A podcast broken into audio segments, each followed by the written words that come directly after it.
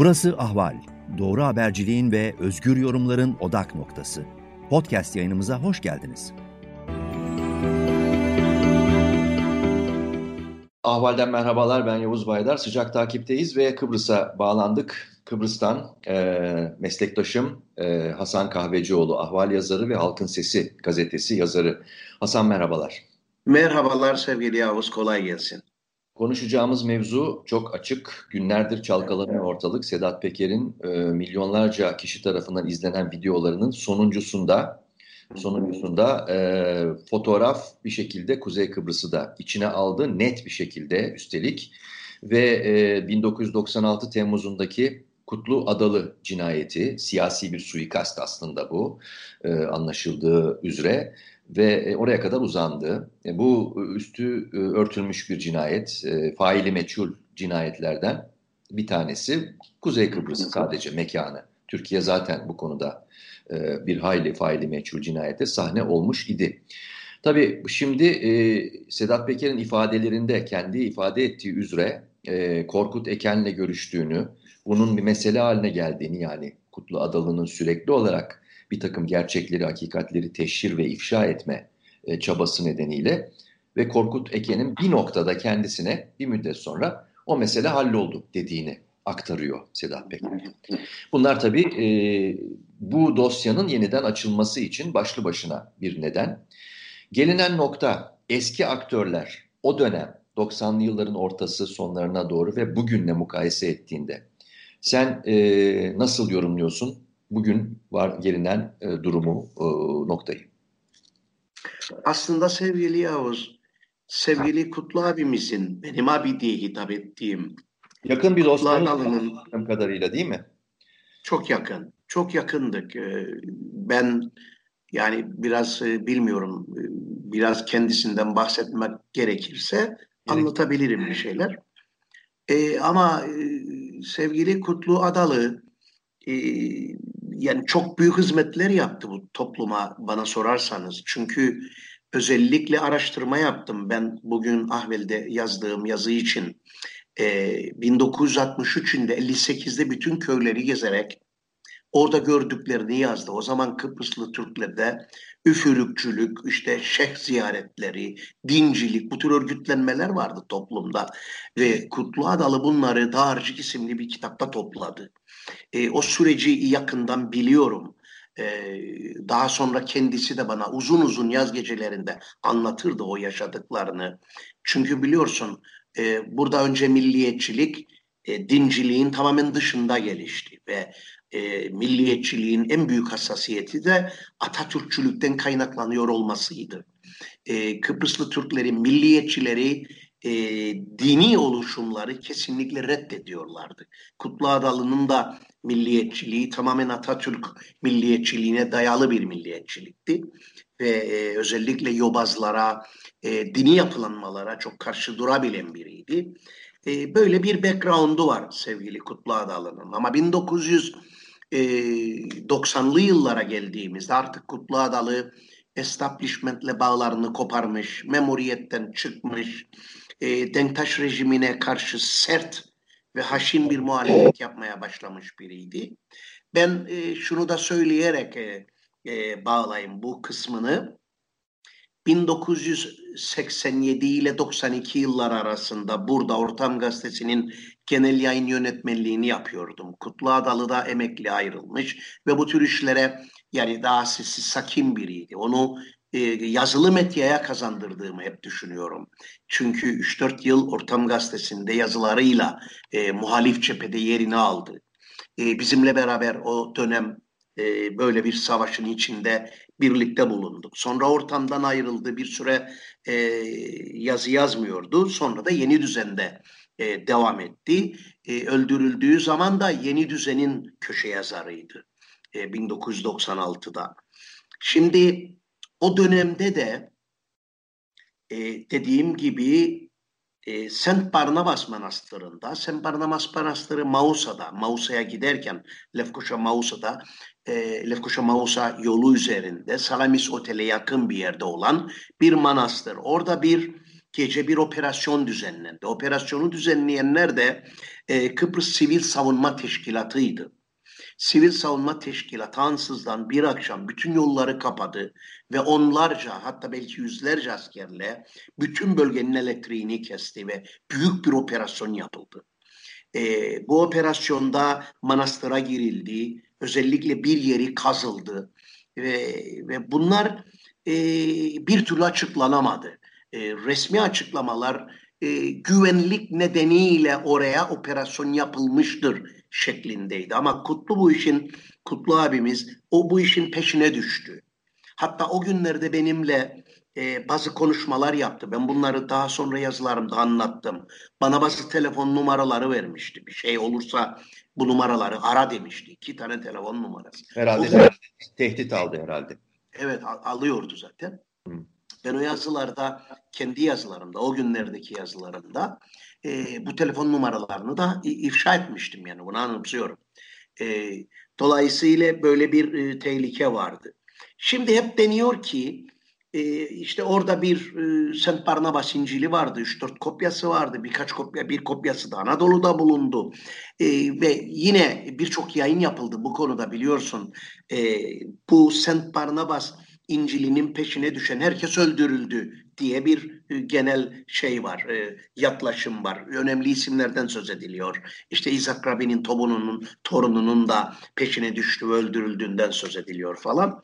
Bu şekilde bağlandı ama Kıbrıslı Türkler arasında o günden itibaren hep Kutlu Adalı cinayetinin bir derin devlet cinayeti olduğu biliniyordu. Neden biliniyordu? Çünkü burada sivil savunmanın başındaki kişi de derin devletle ilişkileri olan bir Türk subayıydı, bir e, Türkiye'li subaydı ve herkes onun hangi tür işlerle e, uğraştığını biliyordu.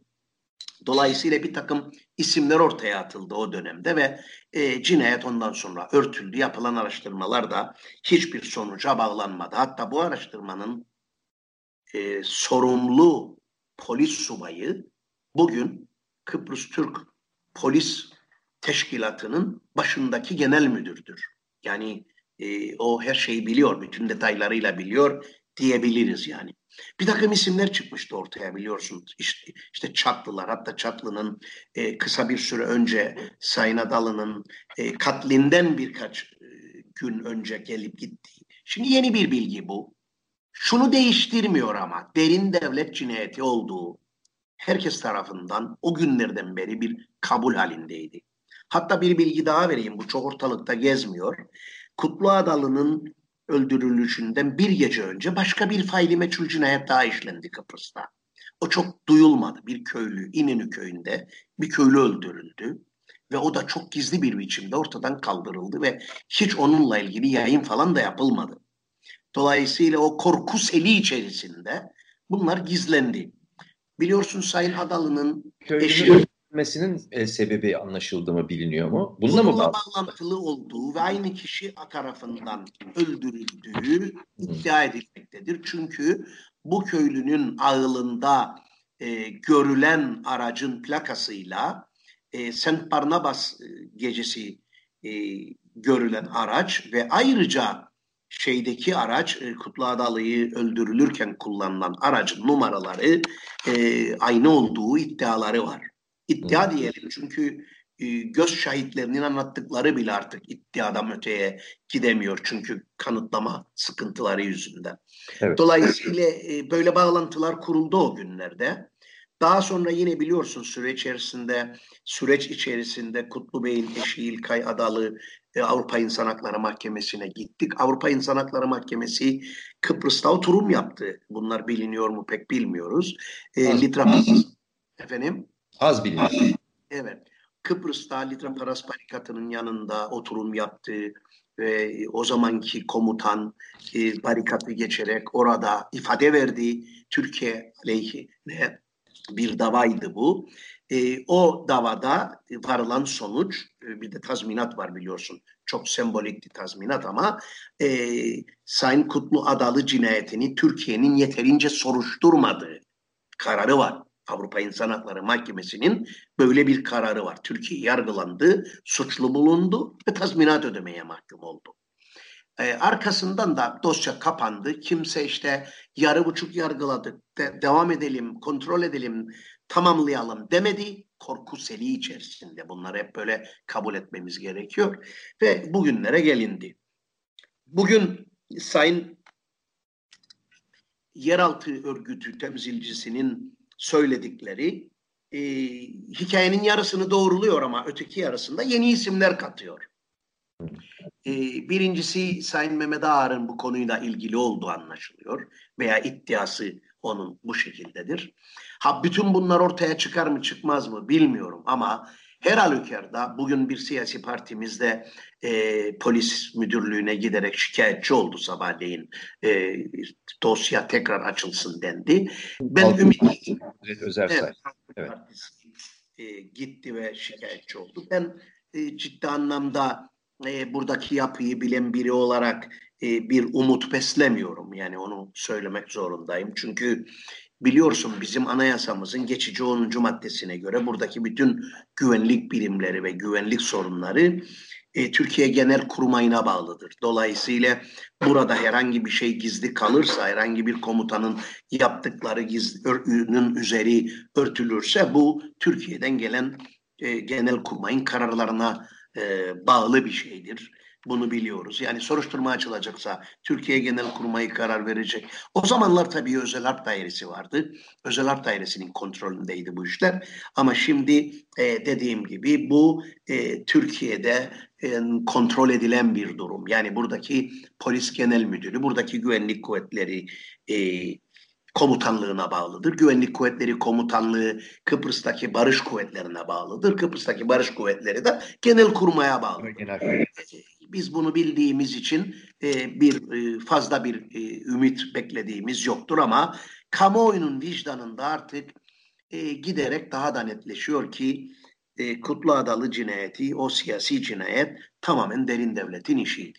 Yani söylenebilecek ancak bu var. Evet.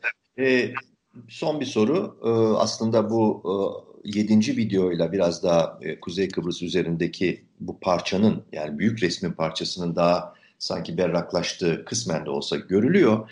Ve e, genel olarak bakıldığında da zaten Peker'in anlatımlarından öyle bir örgü ortaya çıkıyor ki bir ucunda e, işte uyuşturucu kaçakçılığı var, karanlık işler var, kara para aklama işleri var.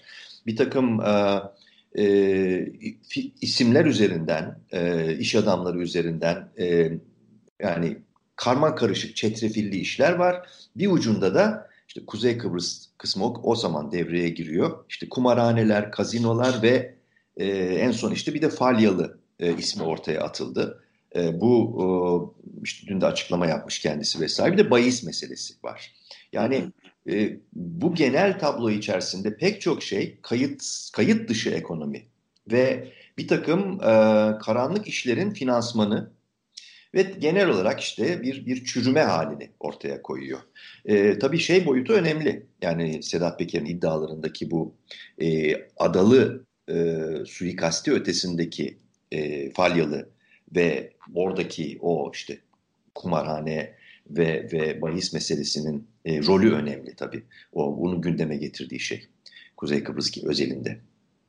Şimdi Kutlu Adalı cinayetini bir e, yana bırakırsak o derin devletin bir e, e, sonucuydu. Zaten derin devlet burada çok cinayetler işledi. Faili meçhul cinayetleri bizim tarihimizde e, daha önce de yer almıştı. Ancak asıl mesele e, son bir iki yılda hem buradaki siyasetin DNA'sını değiştirmeye yönelik faaliyetler genellikle yukarıdan bakınca e, belki işte e, din temelli kurumları oluşturmak gibi görülüyor ama işin özünde hep benim de ta başından beri iddia ettiğim gibi işin özünde Orta Doğu, e, Doğu Akdeniz'de bizim bir arka bahçemiz olsun. Ona kimse karışamasın. Orasını bir biz bir üs gibi kullanalım. Hem parayı aklayalım, hem para aklarken uyuşturucu ticaretini de rahat yapalım. Ama bütün bunlar olurken orası uluslararası hukukun denetleyebileceği de bir yer olmasın. e, böyle harika bir imkandır bu. Eğer sizin uluslararası işleriniz varsa, kara işleriniz varsa, e, mafya türü işleriniz varsa Kıbrıs'ın kuzeyini bu statüyle kullanmak sizin işinize gelir. Ve sanırım son bir iki yılda bazı kişilerin zihnindeki bu statü değişikliği yani biz artık uğraşmayalım. E, uluslararası hukukun içine Kuzey Kıbrıs'ı yerleştirme diye bir derdimiz olmasın. Öyle bir imkansız bir şey isteyelim. O istediğimiz imkansız şey de e, iki devlet olsun. İki devleti hiçbir zaman dünya var oldukça kimse de kabul etmeyecek. Dolayısıyla biz de oralara bir güzel çökeceğiz. Şimdi burada yapılan e, İslami kurumlarla çökme, siyaset kurumlarıyla çökmenin dışında bunların örtülediği bir başka gerçek var. Mafya bağlantılarıyla çökme. Galiba esas işin asıl özü de burada yatıyor. Biz bütün bu ilişkileri bir araya getirip baktığımız zaman görüyoruz ki orada yani Türkiye'de e, bu işlerin başında olan pek çok kişi siyaseten ya da mevcut iktidarla ilişkileri olan birçok kişinin Kıbrıs'la ayrıca parasal ilişkileri olduğunu görüyoruz. Ya da buradaki mafya üyesi sayılabilecek kişilerle direkt ilişkileri olduğunu görüyoruz. Hatta doğrusunu söylemek gerekiyorsa tıpkı ticari alanda olduğu gibi o büyük mafyaların acenteleri gibi hareket ediyor buradaki küçük mafyacıklar. Çünkü Kıbrıs'ta büyük bir mafya olsun, Türkiye'de de küçük olsun bu mümkün değil. Büyük mafyaların acenteleri gibidirler buradakiler. Dolayısıyla birçok isim de biliniyor kamuoyunda. Şimdi Sayın e, Sedat Peker'in açıkladığı isimler de hepsi bir araya getirildiğinde bu insanların, bu açıklanan isimlerin Kıbrıs'ta bağlantıları var. Kıbrıs'ta iş yapıyorlar. Ve bu işler yapılırken de bu dedikodular Kıbrıs'ın her yanında alıp gidiyor. Ve herkes biliyor bu bağlantıların nereye varacağını. Herkes biliyor ki işte burada bir otel var. O otele bilmem e, liman yapılmış. O limana işte küçük gemiler yaklaşıyor. Bilmem ne. Bunları herkes biliyor. Gözleriyle de görüyor zaten. Burada çok yani basının yer vermediği şeyler var. Aynen Türkiye'deki gibi e, Türkiye'deki güçler, siyasi güçler buradaki basını da kontrol altına alabilmeyi başardılar. Büyük bir bölümünü. Muhalif gazetelerimiz var. Tıpkı Türkiye'deki gibi birkaç taneyi geçmiyor. Ama burada yeni bir operasyon daha var. Ondan da söz edelim istersen. Tabii. Örneğin en popüler günlük gazetenin her an el değiştirme ihtimalinden söz ediliyor. Her an o gazetenin e, işaretlenmiş ya da teklif edilmiş bir büyük Türkiye'li iş adamı tarafından alınacağına ilişkin bilgiler var. Gazetenin ismi nedir? Kıbrıs Gazetesi. Asil Nadir'in sahibi olduğu Kıbrıs tamam. Gazetesi. Tamam. Yani onun üzerinde de çok büyük spekülasyonlar yapıyor son yapılıyor son günlerde. Çünkü zaten bu gazete seçim öncesinden tavrını çok net, net netleştirmişti. Hatta birer seçim militanı gibi davrandı Sayın Asil Nadir ve eşi özellikle eşi televizyonlara çıkıp özel programlar yapıp e, birçok gazeteciyi e, muhalif karakterli gazetecileri diline dolamış, hakaretleri yağdırmış, videolar kaydettirmiş. Birçok karaktere suikast düzenliyorlar. Yani üstelik de biliyorsunuz Sayın Asil Nadir'in eşi Filistinli bir e, kadın e, yani Kıbrıs'ta yaşamamış, doğmamış, e, buraları bilmeyen biri. E, böyle bir e, siyasal ortam oluşturulmaya çalışılıyor. Bir de şeyi eklemekte yarar vardır. Bu pandemi sürecinde sevgili Yavuz, pandemi sürecinde burası tamamen kapanmıştı. Türkiye ile dahi iltifatı yoktu. Herkes kendi başının derdine düştüğü günlerdi o günler. Ansızdan Sayın Halil Falyar'ı bazı ülkelerle irtibatlar koyarak bazı ilaç ithallerinde bulundu. Ve bunları devlete verdi. Küçük bir uçakla buradaki bir bankanın sahibi bir adamın özel uçağıyla e, en az 7-8 defa Ankara'dan buraya ilaçlar taşındı. Bunlar medyada hep e, takdirle anıldı. Yani bu uçaklar işte Sayın Halil Falyalı gidiyor, topluyor şeyleri, e, ihtiyacımız olan ilaçları, kimse bizim yüzümüze bakmazken böyle şeyler oluyor. Bunlarla ilgili de çok büyük dedikodular var Kıbrıs'ta. Hmm. Çok çok büyük. Para aklamadan tutun bilmem nereye kadar varan. Çünkü dediğim gibi ne Ercan'ın kontrolü kalmıştı o günlerde ne ciddi bir gümrük kontrolü söz konusuydu. Ve bütün bu iddialar e, buralarda çok konuşulan şeyler haline geldi. Şimdi bütün bunlar bizim burada çok zor duruma düşmemizi sağladı. Biz şimdi Rumlar karşısında ya da Avrupa karşısında ya da Birleşik Milletler karşısında uyuşturucu transit merkezi halinde değerlendirilirsek ki Sayın Erdoğan diyor ki sahada görülüyor orada bir devlet olduğu. Oysa tam tersi burada bir devlet değil başka bir şey olduğu sahada görülüyor. Çünkü devlete benzer hiçbir şey yok.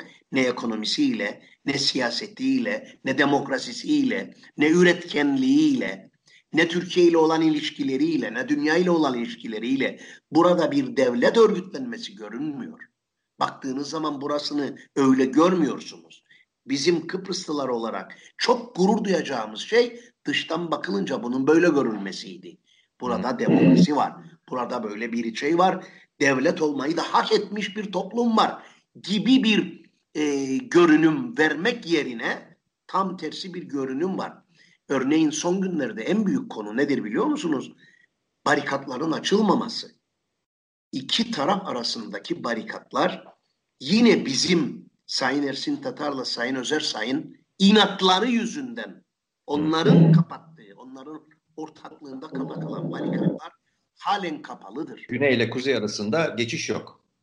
Geçiş olmuyor. Kıbrıslı Türk hastalar çok zor günler yaşıyorlar. Bizim dünya ile bağlantımız Anka şey Güney ve Larnaka Havaalanı üzerinden oluyordu. O bağlantılar tamamen koptu. Kıbrıslı Türklerin İngiltere ile Almanya ile ihracatla bütün ürünleri ihraç edilemez duruma geldi. Çok zor bir durum var ve Rum tarafı bir ay önce hadi artık kapıları açalım diye Türk tarafına önerilerde bulunuyor ve geçen gün iki toplumlu teknik komite, sağlık komitesi toplanıyor ve Türk tarafı anlaşılır bir öneri sunamıyor. Hı hı. Ve sonuçta yapılan açıklama ne biliyor musun sevgili Yavuz? Türk tarafı önerilerini daha anlaşılır hale getirip tekrardan toplanacağız. Bu ne demektir biliyor musun? Biz Türk tarafı olarak oyalıyoruz aklımızca. Oyalıyoruz çünkü daha Ankara'ya sormadık. Daha Sayın Erdoğan'ın tavrı yok. Daha Sayın Fuat Oktay kapatın lan şu kapıları diyebilir birileri Ankara'dan. Ve e, onun onayını da almadan yapamıyoruz bu işleri. Ve şu anda kapılar kapalı ve bilir misin benzini söyleyeyim sadece. Türk tarafındaki benzin Rum tarafının yarı fiyatı. Yani kapıların açılması halinde hayal edemezsin buradaki ekonominin nasıl patlayacağını. Ve buna rağmen buna rağmen milliyetçilik bunun üzerinde geliyor. Burada bütün benzin istasyonları, kuaförler, eczacılar, diş doktorları her taraf tıka basa dolmuşken müşterilerle buna şimdi böyle bir imkan yok. Ve pazartesi bilmem hangi kurul toplanacak, çarşamba hangi kurul. Ve şartımız ne biliyor musun Rum tarafına? E biz bir devletiz. Dünya Sağlık Örgütü'nün kriterleriyle konuşalım. Yani devletler arası kriterleri uygulamasını bekliyoruz Rum tarafından. Yani biz o kadar bir devlet olduk ki artık Dünya Sağlık Örgütü gibi devletten devlete olan kuralları uygulayacağız. Bunu Rum tarafı kabul eder mi? Hiçbir zaman kabul etmeyecek. Evet. Yani böyle şeylerle uğraşıyoruz şimdi. Peki. Evet. E, kapkaranlık Buralar bir öyle.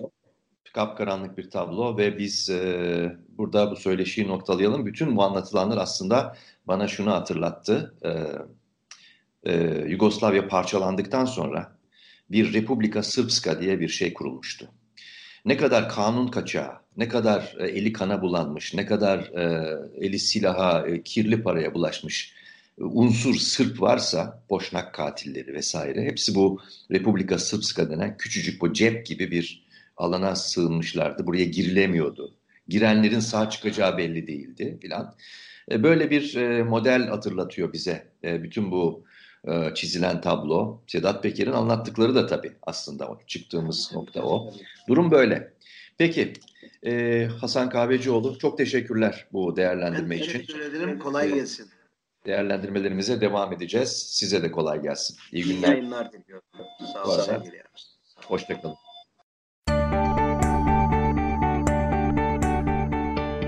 Ahval podcastlerini tüm mobil telefonlarda Spotify, SoundCloud ve Spreaker üzerinden dinleyebilirsiniz. Apple iPhone kullanıcıları bize iTunes üzerinden de ulaşabilir. Türkiye'nin ve hayatın cıvıl cıvıl sesleri Ahval Podcast dizisinde. Kulağınız bizde olsun.